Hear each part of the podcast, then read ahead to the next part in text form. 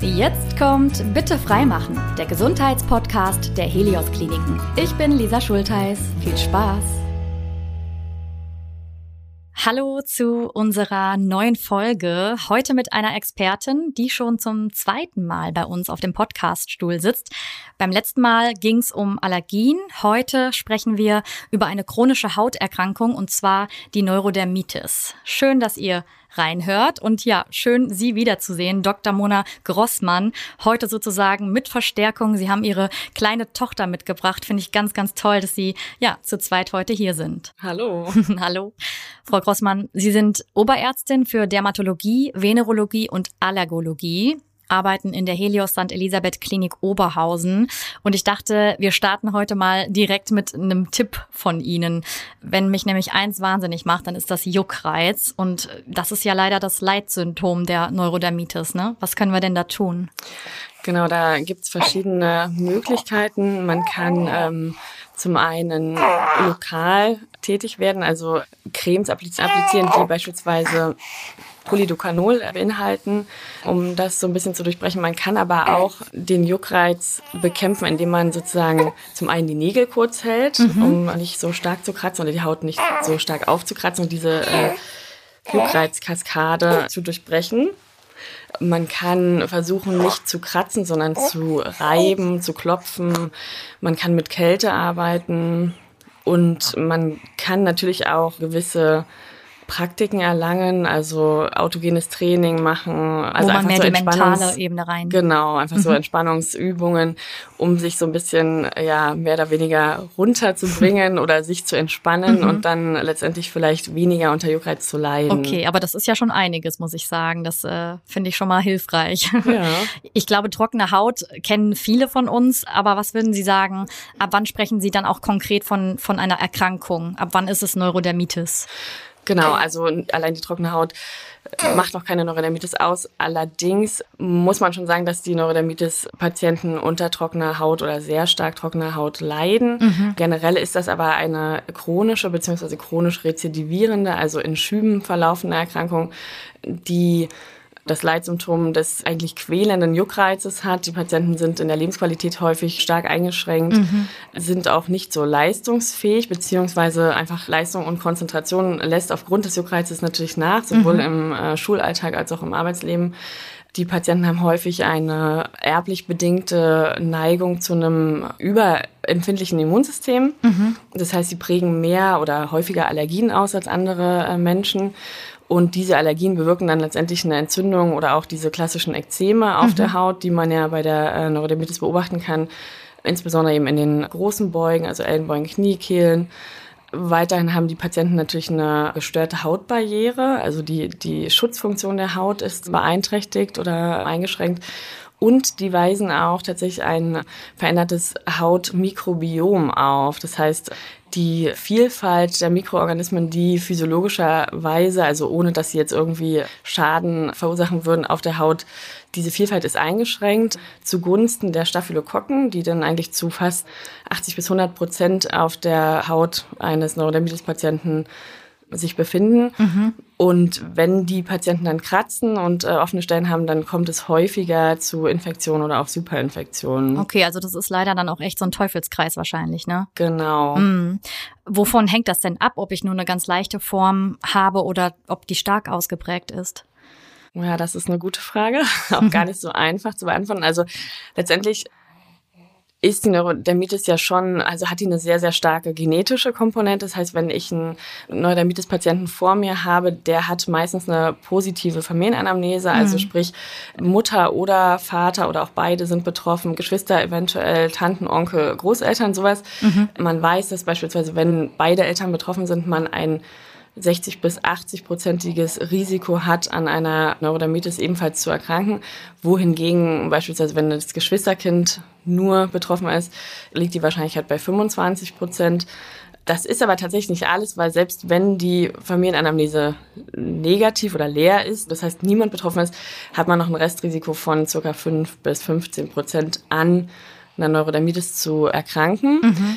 Und es gibt eben bestimmte Triggerfaktoren oder auch Risikofaktoren, die dann letztendlich ja, sehr, sehr individuell sind. Also bestimmte Patienten reagieren da stärker drauf, andere weniger stark. Warum das so ist, kann man nicht genau sagen. Mhm. Aber davon hängt das eben ab, ob man nur die Veranlagung hat zu einer Neurodermitis oder ob man sie auch ausprägt. Mhm.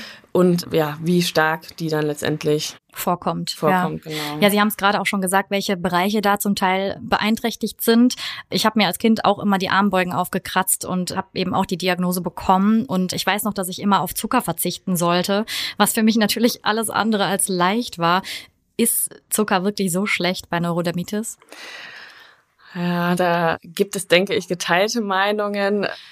Ich persönlich würde den Patienten nicht per se von Zucker oder Ähnlichem abraten. Mhm. Also ich finde immer, man sollte Sensibilisierung oder Allergien nachgewiesen haben. Und eine Zuckerallergie gibt's natürlich nicht. Mhm. Ne?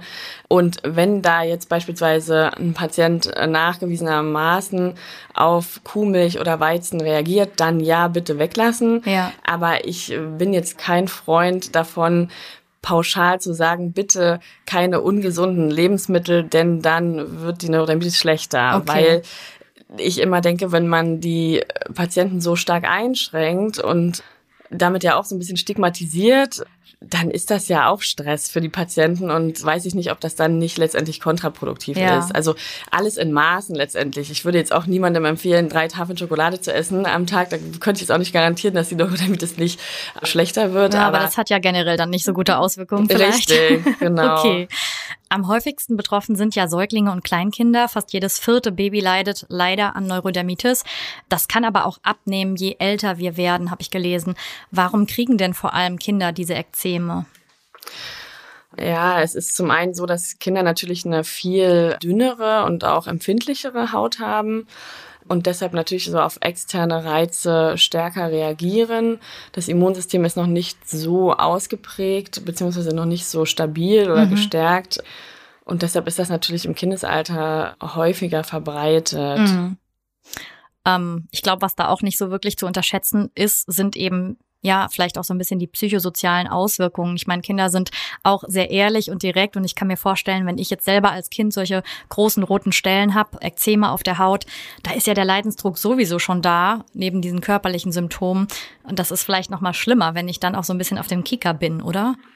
Das ist sicherlich schlimm oder schlimm mehr. Man hat sicherlich als Kind auch jetzt nicht so gute Maßnahmen zur Verfügung, um auch Stress eben zu reduzieren mhm. oder um sich da zu schützen. Aber man muss auch sagen, dass eigentlich prinzipiell ja Säuglinge und Kleinkinder, die haben ja ein Risiko von dreiundzwanzig oder da gibt es dreiundzwanzig Prozent aller Säuglinge und Kleinkinder, die betroffen sind, mhm. wohingegen das ja dann schon im Schulkindalter abnimmt. Ah, okay. Und das korreliert ja dann nicht ganz. Ja, dann vielleicht wieder weniger Thema ist auch, ne? Genau.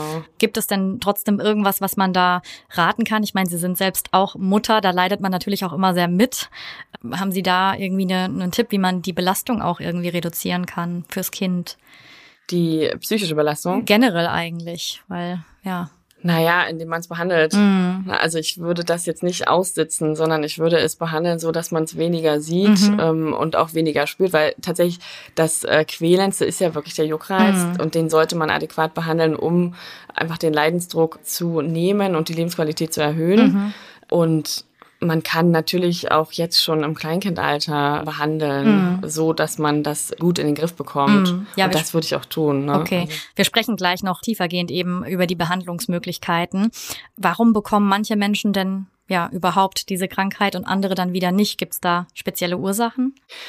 Genau, also es ist äh, letztendlich ja wirklich genetisch bedingt, eine Veranlagung zu einer Neurodermitis äh, zu haben. Man weiß auch, dass die Einflüsse der Mutter stärker wiegen als die des Vaters. Also mhm. sprich, wenn ich jetzt eine Mutter habe, die an Neurodermitis erkrankt ist, ist das Risiko, selber zu erkranken, höher als bei einem erkrankten Vater.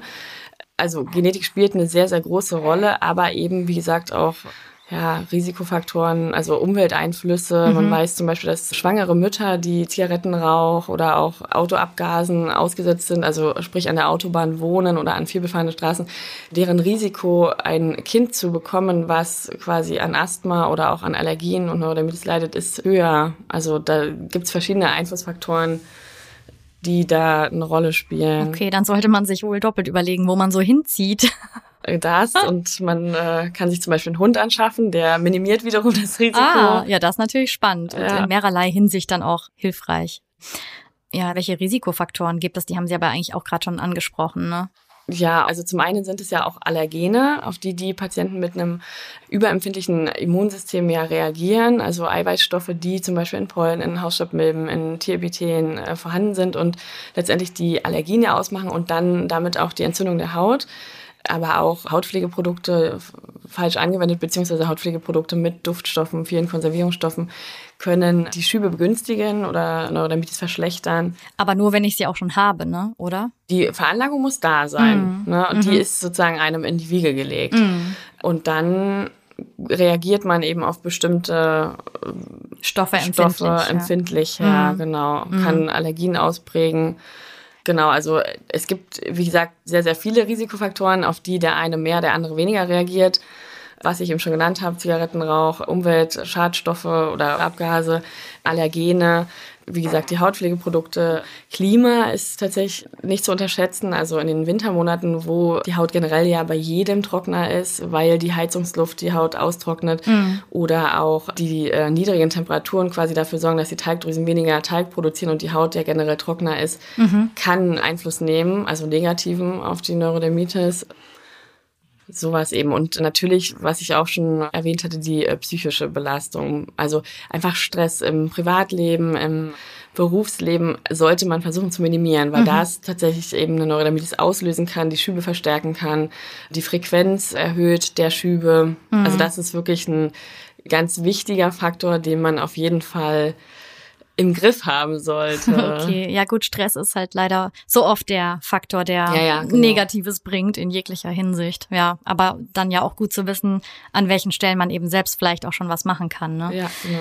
Ich hatte gelesen, dass die Rate an Komplikationen durch zusätzliche Infektionen hoch ist und dass vor allem allergischer Schnupfen und allergisches Asthma da auch ein Thema sein können. Wie hängt das zusammen? Genau, also Patienten, die unter einer Neurodermitis leiden, haben, wie gesagt, ein überempfindliches Immunsystem und das geht oftmals einher mit der Ausprägung eben von Allergien und Heuschnupfen und auch Asthma. Mhm. Das heißt, die haben meistens eben alles, beziehungsweise nicht nur die Neurodermitis, sondern oft eben auch Heuschnupfen, weil sie eine Pollenallergie aufweisen oder mhm. Asthma, weil sie eben auf diese Allergien, die sie meistens ja haben, sowohl mit der Haut als auch mit den Atemwegen reagieren mhm. und deshalb hat das einen sehr, sehr engen Zusammenhang. Es ist so, dass man, also die Kleinkinder, die leiden meistens zunächst unter Ekzemen und das Asthma kommt dann quasi später. etwas später. Mm. Jetzt kann sich das ja sehr unterschiedlich äußern. Mal sieht man nur an bestimmten Hautstellen etwas, mal sind ja großflächige Hautbereiche betroffen. Das heißt, es gibt wahrscheinlich auch verschiedene Formen oder verschiedene Neurodermitis-Typen, oder?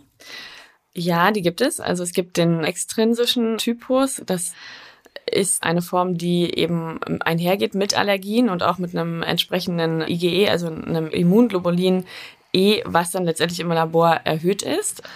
Das macht so circa siebzig bis achtzig Prozent aller Neurodermitis-Fälle aus. Also mhm. das ist wirklich die Mehrzahl. Und dann gibt es den intrinsischen Typus. Das sind Patienten, die eben nicht diese I G E-Erhöhung aufweisen und auch keine Allergien nachweisbar haben. Mhm. Man muss aber sagen, dass tatsächlich die Klinik, das heißt das, was man sieht, also die Ekzeme, die unterscheiden sich nicht. Okay. Also egal, ob jetzt extrinsisch oder intrinsisch, aber man mhm. kann natürlich sagen, also bei Kleinkindern und Säuglingen hat man beispielsweise häufig den Kopf betroffen mhm. ähm, und auch die behaarte Kopfhaut. Die haben häufiger nässende Ekzeme und dann im Verlauf bei beispielsweise ja, Kindern, Schulkindern, hat man dann diese klassischen Läsionen, die man ja auch kennt, mhm. also die Beugen, Kniekehlen, Ellenbögen. Zudem sieht man dann auch diese trockene Haut. Mhm. Das hat man bei Babys eben nicht so. Und im Erwachsenenalter hat man häufig eben Lidekzeme, diese chronischen Handekzeme. Also das variiert schon auch im Hinblick auf das Alter, hat aber nichts mit extrinsisch oder intrinsisch explizit zu tun. Okay, aber würden Sie dann auch sagen, dass man dem einen Typ besser helfen kann als dem anderen, oder? Naja, man kann natürlich bei dem extrinsischen Typen, also da hat man ja die Allergien, die man letztendlich auch nachweist, und denen kann man natürlich versuchen, so gut es geht, aus dem Weg zu gehen. Mhm. Also es gibt ja die Allergien vom Soforttyp auf beispielsweise Pollen, auf Hausstaubmilben et cetera, eben auch Tierhaare. Man kann eben versuchen, die Tiere, wenn man eine nachgewiesene Allergie hat, oder die Tiere dann eben zu meiden. Man kann bei Pollenallergien natürlich eine Hyposensibilisierung machen. Das kann zunächst zu einer Verschlechterung der Haut führen, aber im Gesamtkontext oder im Verlauf wird das in der Regel besser. Mhm. Bei Hausstaubmilbenallergien kann man so ein Encasing verschreiben, also so eine Hülle sozusagen für die Betten. Und da hat man natürlich dann einige Möglichkeiten, um diese Risikofaktoren na, nicht auszuschalten, aber zu minimieren. Mhm. Zudem haben die häufig ja auch, also die Patienten, eine Spättyp-Allergie, also meistens dann gegen Nickel und Duftstoffe, und auch die kann man ja, wenn man es weiß, äh, minimieren weglassen, oder sozusagen. Genau weglassen. Mhm. Wohingegen jetzt der äh, intrinsische, also da hat man eben einen Patienten, wo man leider keine Allergien nachweisen kann, mhm, und therapiert dann letztendlich symptomatisch. Okay. Jetzt haben wir schon eine ganze Weile darüber gesprochen, wo Neurodermitis herkommt und wie sie sich zeigt. Jetzt wollen wir natürlich auch wissen, was können wir tun, sowohl zu Hause als auch medizinisch in der Hautklinik. Gegen das Juckreiz haben Sie gerade schon, äh, ja, da haben Sie schon einiges genannt, was man machen kann. Was tun Sie denn konkret in der Hautklinik? Also man behandelt die Patienten ja da tatsächlich sehr akut. Also die kommen meistens ja mit einer bestehenden Neurodermitis und in einem akuten Schub. Das heißt, man versucht möglichst schnell diesen Schub zu durchbrechen. Also die kommen ja meistens mit schweren Ekzemen, so dass man dann häufig auch systemisch einfach eingreift. Also sprich, was gegen den Juckreiz gibt. Man muss sagen, dass diese Antihistaminpräparate bei der Neurodermitis nicht ganz so gut wirken. Mhm. Man greift da auf ältere, also auf die älteren Generationen der Antihistaminpräparate zurück, die eben sedierend wirken, also eben so ein bisschen müde machen und dann auch die Schlafqualität erhöhen. Wir geben zudem meistens oder oftmals eine kurze oder kleine Kortisonstoßtherapie, mhm, um einfach wirklich schnell eine Besserung zu erlangen. Und man ist natürlich auch topisch wirksam, das heißt, man appliziert da Cremes in jeglicher Stärke. Also bei leichten Ekzemen müsste man eben nur leichte Glukokortikoide verwenden, bei schweren Ekzemen eben stärkere. Mhm. Und wir haben eine U V-Einheit sozusagen in der Klinik. Wir, die Patienten ähm, bekommen eine U V-Therapie, die in der Klinik täglich genossen wird sozusagen, mhm, und dann weiterführend zweimal wöchentlich, mhm, dann ähm, in Anspruch genommen wird von den Patienten. Und das wirkt einfach auf mehreren Ebenen ja. Und was man tatsächlich nicht unterschätzen sollte, ist einfach, dass man den Patienten, der in so einem akuten Schub ja kommt, so ein bisschen aus seinem Umfeld rausholt, mhm, und auch so ein bisschen aus seinem Stress quasi, mhm, und diese Kaskade da so ein bisschen unterbricht. Einfach. Okay, also das heißt, allein dadurch, dass man schon auch einen räumlichen Wechsel hat, mhm, einen Atmosphärenwechsel sozusagen auch, nicht mehr in der gleichen Situation ist, bringt ja man schon was anderes rein, ne?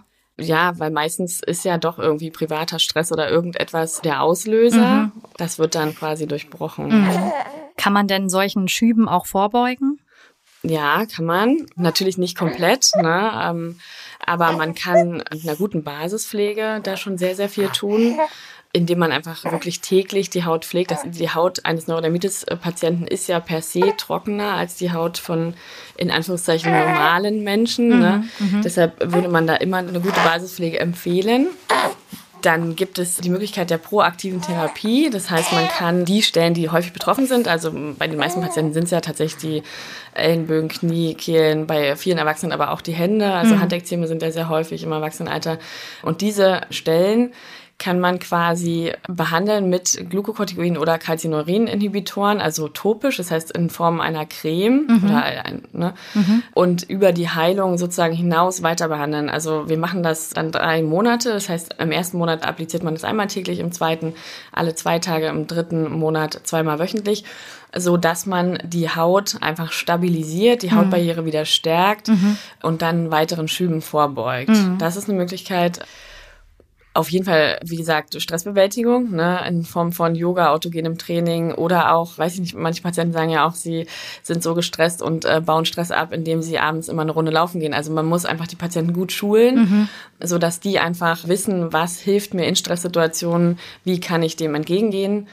Ja, das sind so Sachen, die man machen kann. Und diese Risikofaktoren, die wir ja vorhin schon genannt haben. Also wenn äh, beispielsweise Allergien bekannt sind und auch nachgewiesen sind, mhm. sollte ich die natürlich meiden. Mhm. Wenn ich jetzt eine nachgewiesene Hundeallergie habe, dann natürlich keinen Kein Hund, Hund anschaffen oder weiß ich nicht, je nach äh, Desensibilisieren. Ausprägung. Ja, das ist ah. bei Hunden schwierig. Ah, okay. ähm, Aber da ja. muss man halt drauf achten. Oder wenn ich auf Pferdehaare reagiere, vielleicht jetzt nicht reiten als mhm. Hobby wählen, ne? Solche ja. Sachen. Ja. Und genau, man kann sich Urlaube da dementsprechend aussuchen mhm. und die Risikofaktoren einfach eindämmen mhm. und äh, da dann auch relativ gut tätig sein. Mhm.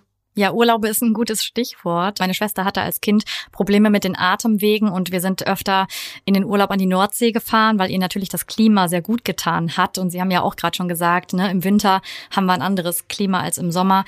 Ist sowas dann auch sinnvoll für Hauterkrankungen?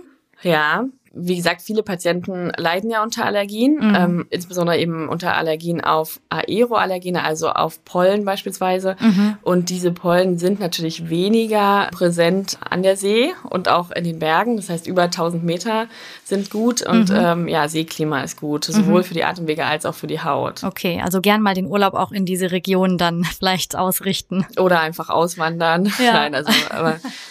Genau, das, ja. das ist auf jeden Fall von Vorteil, aber das ist natürlich auch nichts, was jetzt dauerhaft die Hilft. Patienten mm. ja, schützen würde. Oder mm. ja.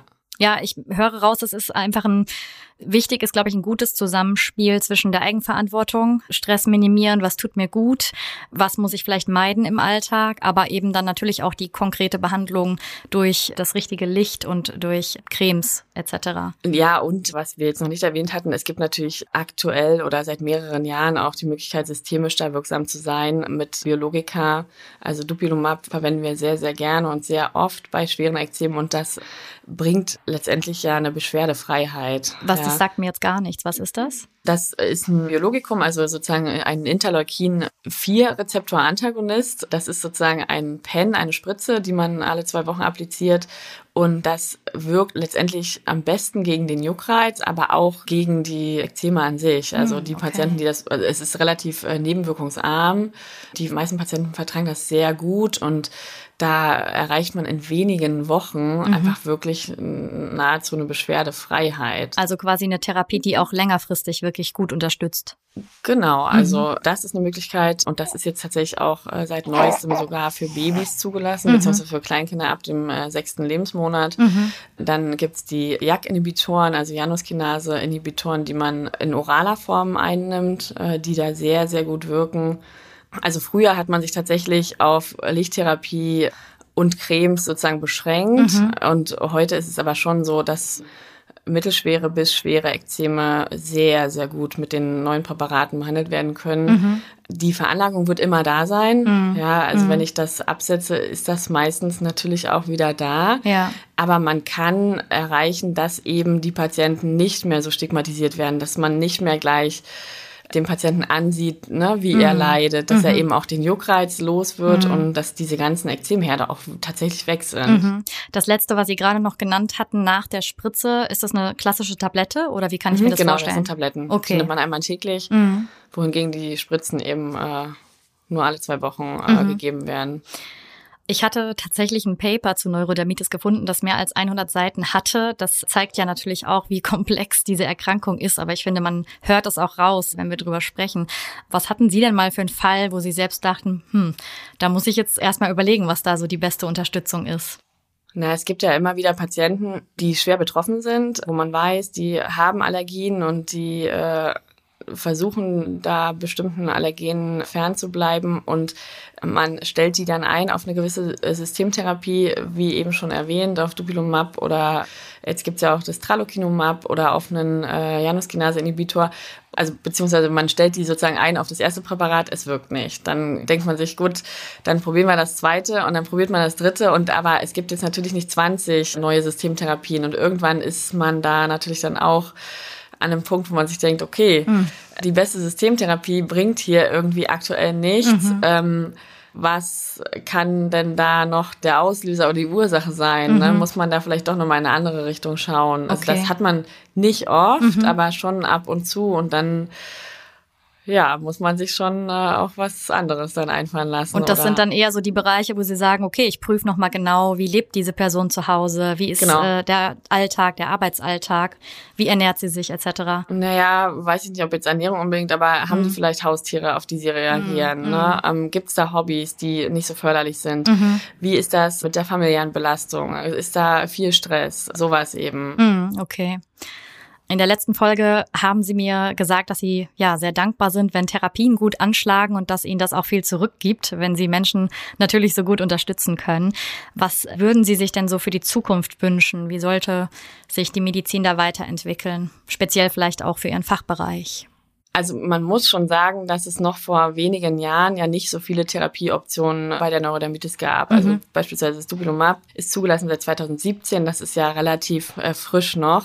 Und auch da sind ja jetzt aber mehrere Biologika, wie sie sagt, im Kommen und auch schon zugelassen. Und also man hat da schon ähm, auch ein ganz gutes Potpourri, auf was man zurückgreifen kann, was dann in der Regel auch gut funktioniert. Also das ist nicht mehr so wie vor vielleicht zehn Jahren, wo man sich dachte, okay, man kann jetzt so ein bisschen mit nur autogenem Training und ein bisschen U V-Therapie und ein bisschen Cremes zwar minimieren, aber nicht ja komplett die Läsionen und den Leidensdruck verschwinden lassen. Mhm. Das ist ja, hat sich ja geändert. Okay. Von daher bin ich da jetzt eigentlich ganz zufrieden. Aber klar, es gibt natürlich noch nicht so viele verschiedene Präparate wie zum Beispiel bei der Schuppenflechte. Mhm. Das muss man sagen, aber das, das sieht man, das ist im Kommen. Mhm. Ja, also da bin ich eigentlich ganz zuversichtlich. Also da wird auch weiterhin gut geforscht sozusagen. Ja. Ja. Ja, schön, das so zu hören, dass sich doch da in Ihrem Bereich eigentlich schon ganz viel bietet, was man nutzen kann, um zu unterstützen. Das ist ja auch nicht immer so. Dann sage ich, ja, vielen herzlichen Dank, dass Sie sich nochmal die Zeit genommen haben. Ich habe auf jeden Fall nochmal einiges Neues erfahren, vor allen Dingen, weil ich ja auch selbst betroffen bin, Neurodermitis selbst habe. Doktor Mona Grossmann, Oberärztin aus der Helios Klinik in Oberhausen. Dankeschön. Danke auch. Danke auch an euch fürs Zuhören. Wenn ihr hierzu noch Fragen habt, dann klickt euch doch gern mal rein auf unsere Social-Media-Kanäle. Da beantworten wir auch gerne noch eure Fragen. Und für die nächste Folge haben wir natürlich auch wieder ein spannendes Thema vorbereitet. Verwirrter Kopf oder echte Gefahr. Es geht um das sogenannte Delir. Ja, was sich hinter dem Begriff verbirgt und wen genau das betrifft, das erzählen wir dann in der nächsten Episode. Bis bald. Das war Bitte Freimachen, der Gesundheitspodcast der Helios Kliniken.